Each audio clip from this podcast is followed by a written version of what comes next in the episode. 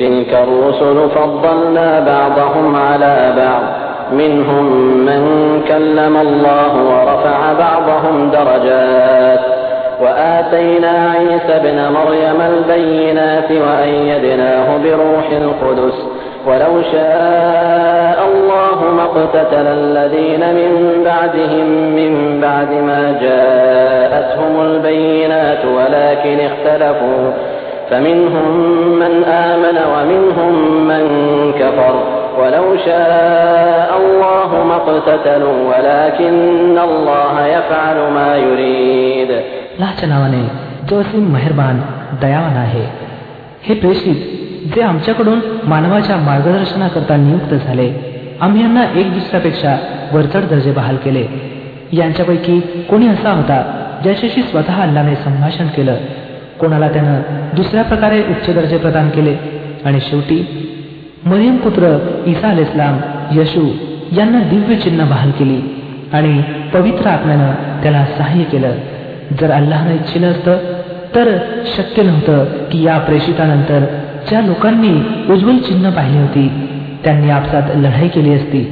परंतु अल्लाहचं मनोरथ असं नव्हतं की त्यानं लोकांना सक्तीनं मतभेदापासून रोखावं. या कारणानं त्यांनी आपसात मतभेद निर्माण केले. मग कोणी इमान आणलं आणि कोणी कुफरचा मार्ग अवलंबला. होय अल्लानं इच्छिलं असतं तर ते कदापि लढले नसते. परंतु अल्लाह जे इच्छितो ते करतो. يا أيها الذين آمنوا أنفقوا مما رزقناكم من قبل أن يأتي يوم لا بيع فيه ولا خلة ولا شفاعة والكافرون هم الظالمون हे इमानवाल्यांनो जी काही धनदौलत आम्ही तुम्हाला बहाल केली आहे त्यातून खर्च करा यापूर्वी की तो दिवस यावा की ज्यामध्ये खरेदी विक्री होणार नाही मित्रताही उपयोगी पडणार नाही आणि शिफारस देखील चालणार नाही आणि खरे जालीम तेच आहेत जे कुफरचा मार्ग अवलंबतात الله لا إله إلا هو الحي القيوم لا تأخذه سنة ولا نوم له ما في السماوات وما في الأرض من ذا الذي يشفع عنده إلا بإذنه يعلم ما بين أيديهم وما خلفهم ولا يحيطون بشيء من علمه إلا بما شاء وسع كرسيه السماوات والأرض ولا يؤوده حفظهما وهو العلي العظيم अल्लाह तो चिरंतन जीवी की ज्याने तमाम सृष्टीचा भार सांभाळलेला आहे त्याच्याशिवाय इतर कोणीही ईश्वर नाही तो झोपती नाही आणि त्याला झोपेची गुंगीही येत नाही पृथ्वी आणि आकाशात जे काही आहे त्याचंच आहे. असा कोण आहे की जो त्याच्या हुजुरात त्याच्या परवानगीशिवाय शिफारस करू शकेल? जे काही दासांच्या समक्ष आहे त्यालाही तो जाणतो. आणि जे काही त्यांच्यापासून अदृश्य आहे त्यालाही तो जाणतो.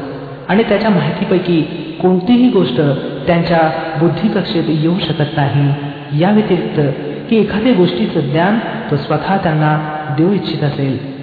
त्याचं राज्य आकाश आणि पृथ्वीवर पसरलं आहे आणि त्याचं संरक्षण काही त्याला दमवून सोडणारं काम नव्हे फक्त तोच एकटा महान आणि श्रेष्ठ आहे لا إكراه في الدين قد تبين الرشد من الغي فمن يكفر بالطاغوت ويؤمن بالله فقد استمسك بالعروة الوثقى لا انفصام لها والله سميع عليم धर्माच्या बाबतीत कोणतीही जोर जबरदस्ती नाही अचूक गोष्ट चुकीच्या विचारापासून निवडून वेगळी केली गेली आहे आता ज्यानं कोणी तागूतचा इन्कार करून अल्लावर इमान आणलं त्यानं एक असा मजबूत आधार ग्रहण केला जो कधीही तुटणार नाही आणि अल्लाह ज्याचा आधार त्यानं घेतला आहे सर्व काही ऐकणारा आणि जाणणारा आहे الله ولي الذين آمنوا يخرجهم من الظلمات إلى النور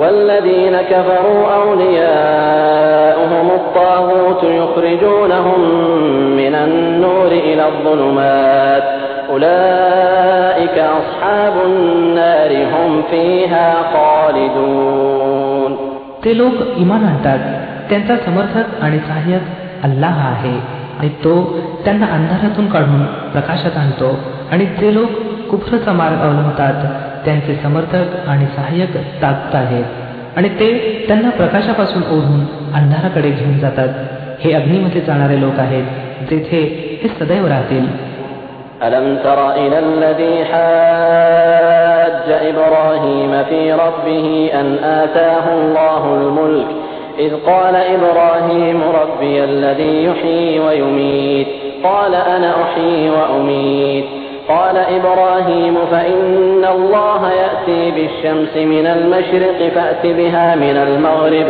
فبهت الذي كفر والله لا يهدي القوم الظالمين أو كالذي مر على قرية وهي خاوية على عروشها قال أنا يحيي هذه الله بعد موتها فأماته الله مئة عام ثم بعثه قال كم لبثت قال لبثت يوما أو بعض يوم.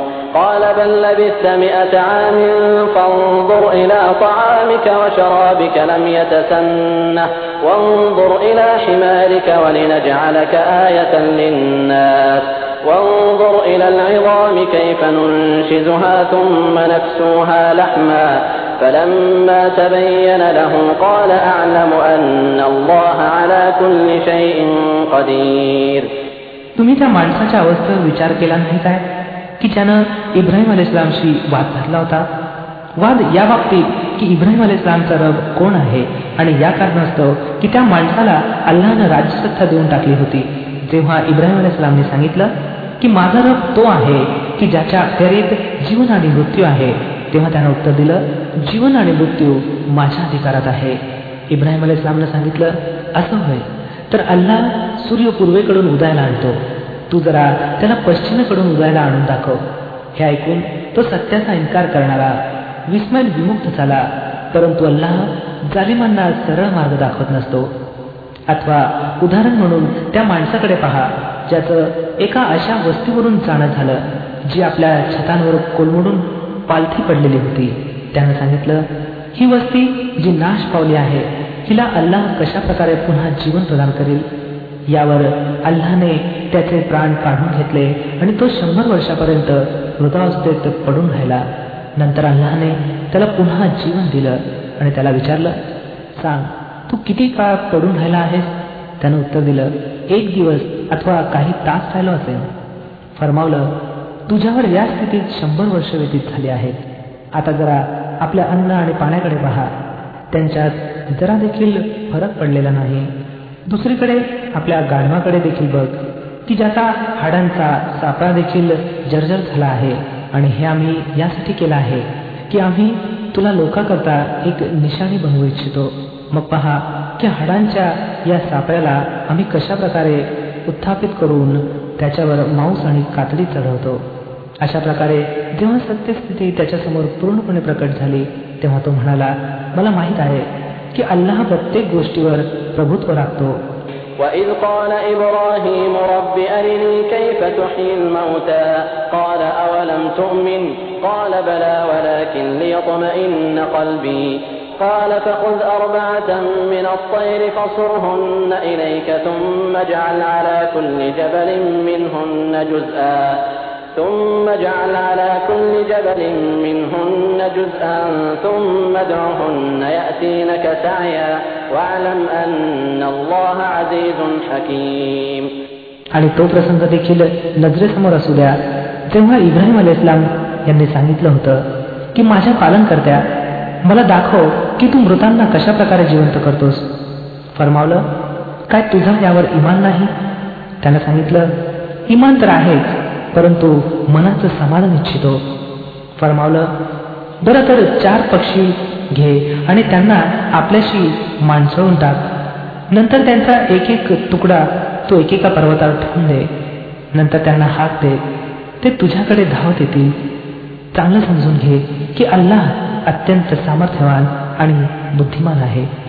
مثل الذين ينفقون أموالهم في سبيل الله كمثل حبة أنبتت سبع سنابل كمثل حبة أنبتت سبع سنابل في كل سنبلة مئة حبة والله يضاعف لمن يشاء والله واسع عليم ते लोक आपला माल अल्लाच्या मार्गात खर्च करतात त्यांच्या खर्चाचं उदाहरण असं आहे जसं की एक बी पेरलं जावं आणि त्याच्यातून सात कणस यावीत आणि प्रत्येक कणसात शंभर दाणे असावेत अशाच तऱ्हेनं अल्लाह ज्याच्या कृतीला इच्छितो त्याला समृद्धी प्रदान करतो तो उदारस्त देखील आहे आणि जाणणारा सुद्धा الذين ينفقون أموالهم في سبيل الله ثم لا يتبعون ما أنفقوا منا ولا أذى ثم لا يتبعون ما أنفقوا منا ولا أذى لهم أجرهم عند ربهم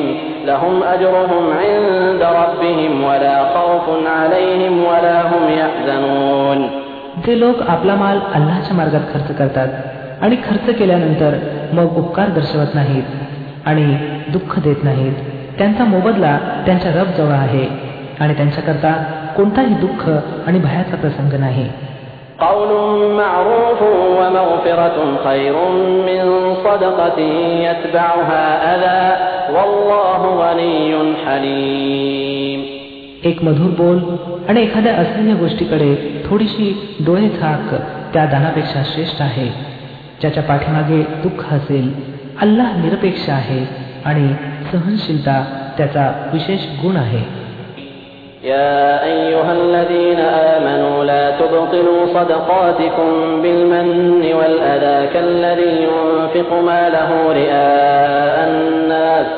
كالذي ينفق ماله رئاء الناس ولا يؤمن بالله واليوم الآخر فمثله كمثل صفوان عليه تراب فأصابه وابل فتركه صلدا لا يقدرون على شيء مما كسبوا والله لا يهدي القوم الكافرين हे इमानवाल्यांनो आपलं दान उपकार दाखवून आणि दुःख देऊन त्या माणसासारखं मातीत मिसळू नका जो आपली संपत्ती लोकांना दाखवण्यासाठी खर्च करतो आणि अल्लावरही इमान ठेवत नाही आणि आखिरातवर सुद्धा त्याच्या खर्चाचं उदाहरण असं आहे जणू एक खडक होता ज्याच्यावर मातीचा थर जमलेला होता त्यावर जेव्हा जोराची वृष्टी झाली तेव्हा सर्व माती वाहून गेली आणि स्वच्छ खडक ते खडकच उरले असे लोक आपल्या ठाई दान देऊन जे पुण्य कमावतात त्यापासून त्यांच्या हाती काहीही लागत नाही आणि काफिरांना सरळ मार्ग दाखवणं हा अल्लाहचा शिस्ता नव्हे ومثل الذين ينفقون أموالهم ابتغاء مرضات الله وتثبيتا من أنفسهم كمثل جنة بربوة كمثل جنة بربوة أصابها وابل فآتت أكلها ضعفين فإن لم يصبها وابل فطل والله بما تعملون بصير या उलट जे लोक आपली संपत्ती केवळ अल्लाची मर्जी संपादन करण्यासाठी मानसिक धैर्य आणि संतोषानं खर्च करतात त्यांच्या खर्च करण्याचं उदाहरण असं आहे. जसं एखाद्या पठारावर एक बाग असावी जर जोरदार वृष्टी झाली तर दुपटीनं फळं यावीत आणि जरी जोराची वृष्टी झाली नाही तरी सुद्धा केवळ एक हलकीशी तुषार देखील त्याकरता पुरेशी व्हावी. जे काही तुम्ही करता ते सर्व अल्लाच्या दृष्टीत आहे.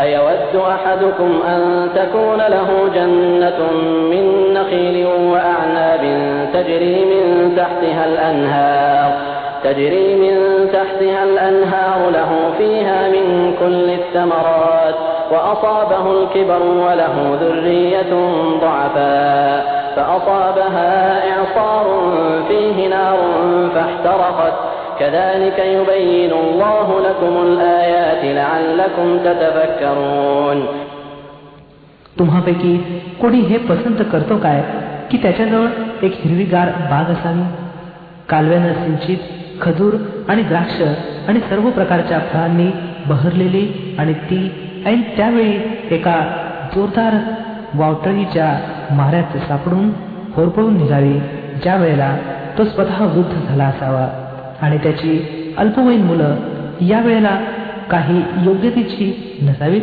अशा प्रकारे अल्लाह आपल्या गोष्टी तुमच्यासमोर स्पष्टपणे समजावून सांगतो कदाचित तुम्ही मनन चिंतन करावं يا أيها الذين آمنوا أنفقوا من طيبات ما كسبتم ومما أخرجنا لكم من الأرض ولا تيمموا الخبيث منه تنفقون ولستم بآخذيه إلا أن تغمضوا فيه واعلموا أن الله غني حميد हे इमानवाल्यांनो जी संपत्ती तुम्ही कमावली आहे आणि जे काही आम्ही जमिनीतून तुमच्याकरता उत्पन्न केला आहे त्यापैकी उत्कृष्ट भाग अल्लाच्या मार्गात खर्च करा असं होतं कामा नये की त्याच्या मार्गात देण्याकरता निकृष्टतम प्रतीची वस्तू निवडण्याचा तुम्ही प्रयत्न करावा.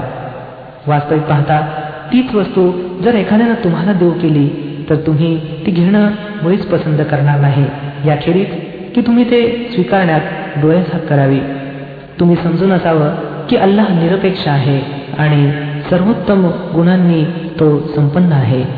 الشيطان يعدكم الفقر ويأمركم بالفحشاء والله يعدكم مغفرة منه وفضلا والله واسع عليم शैतान तुम्हाला दारिद्र्याचं भय दाखवतो आणि लज्जाजनक कार्यपद्धतीचं अवलंब करण्याचं प्रोत्साहन देतो परंतु अल्लाह तुम्हाला आपली क्षमा आणि मेहरबानीची आशा देतो अल्लाह फार उदारहस्त आणि विवेकशील आहे يؤتي الحكمة من يشاء ومن يؤت الحكمة فقد أوتي خيرا كثيرا وما يذكر إلا أولو الألباب तो ज्याला इच्छितो त्याला विवेक प्रदान करतो आणि ज्याला विवेक लाभलं त्याला खऱ्या अर्थी मोठी दौलत लाभली या गोष्टीपासून केवळ तेच लोक बोध घेतात जे विवेकशील आहेत وما أنفقتم من نفقة أو نذرتم من نذر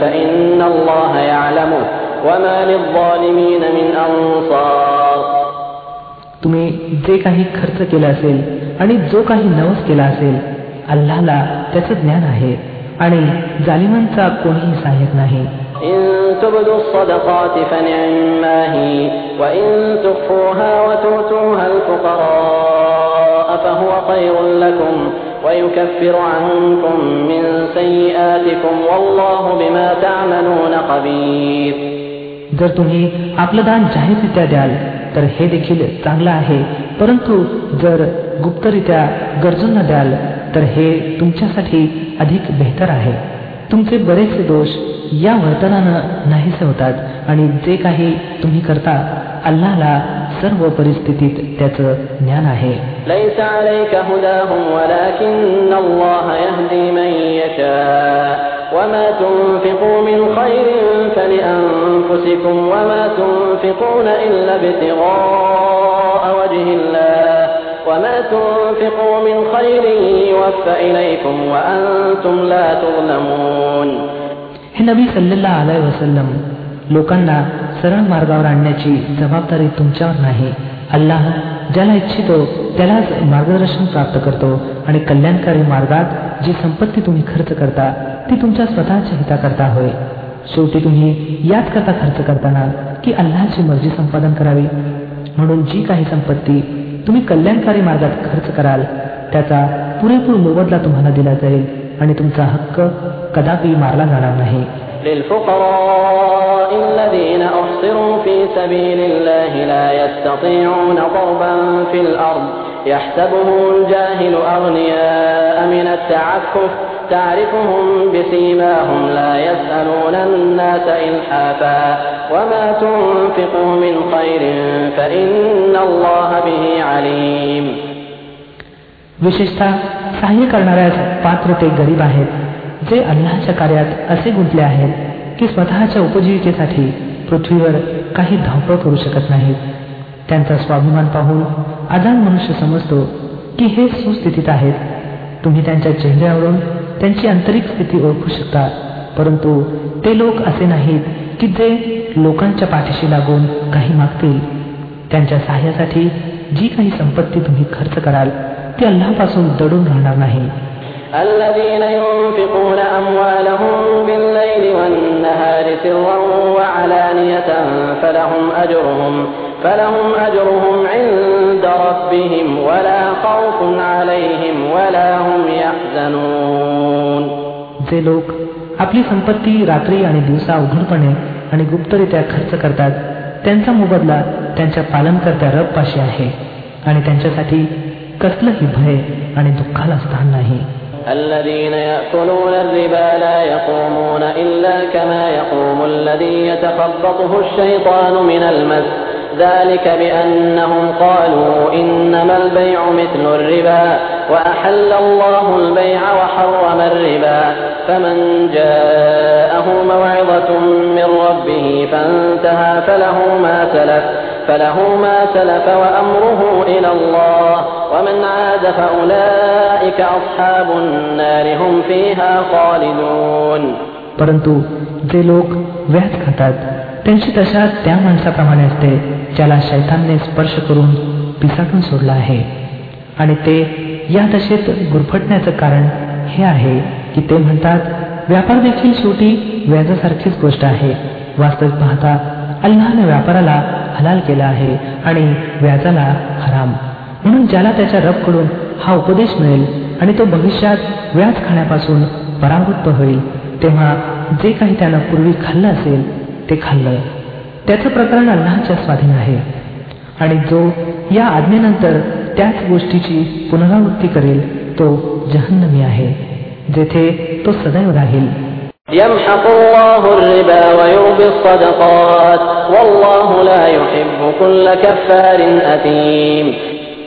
अल्लाह व्याजाचा ऱ्हास करतो आणि दानधर्माची वाढ करतो आणि अल्लाह कोणत्याही कृतज्ञ आणि वाईट आचरण करणाऱ्याला